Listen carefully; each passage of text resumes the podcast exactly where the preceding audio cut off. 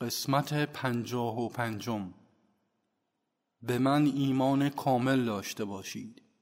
اگر ایمانی همچون سنگ و عشقی آتشین برای خدا داشته باشید هیچ چیز در این جهان بر شما تأثیر نخواهد داشت. بدبختی شما را ناراحت نخواهد کرد. چاپلوسی بر شما اثر نخواهد داشت. خوشحالی شما را منحرف نخواهد ساخت. چنین ایمان و عشقی شما را بالاتر از پدیده های خیالی برده و موجب می شود که بفهمید فقط خدا حقیقی است.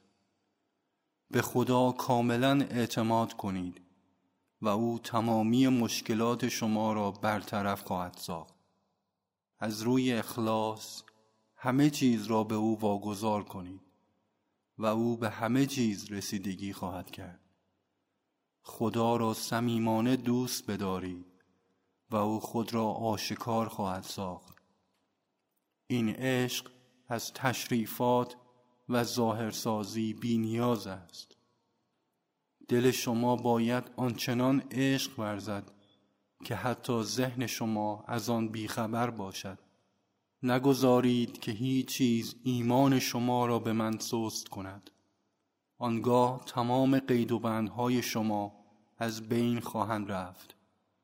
همین که بالهای خود را برای پرواز گشودید باید مانند یک قو مستقیم پرواز کنید.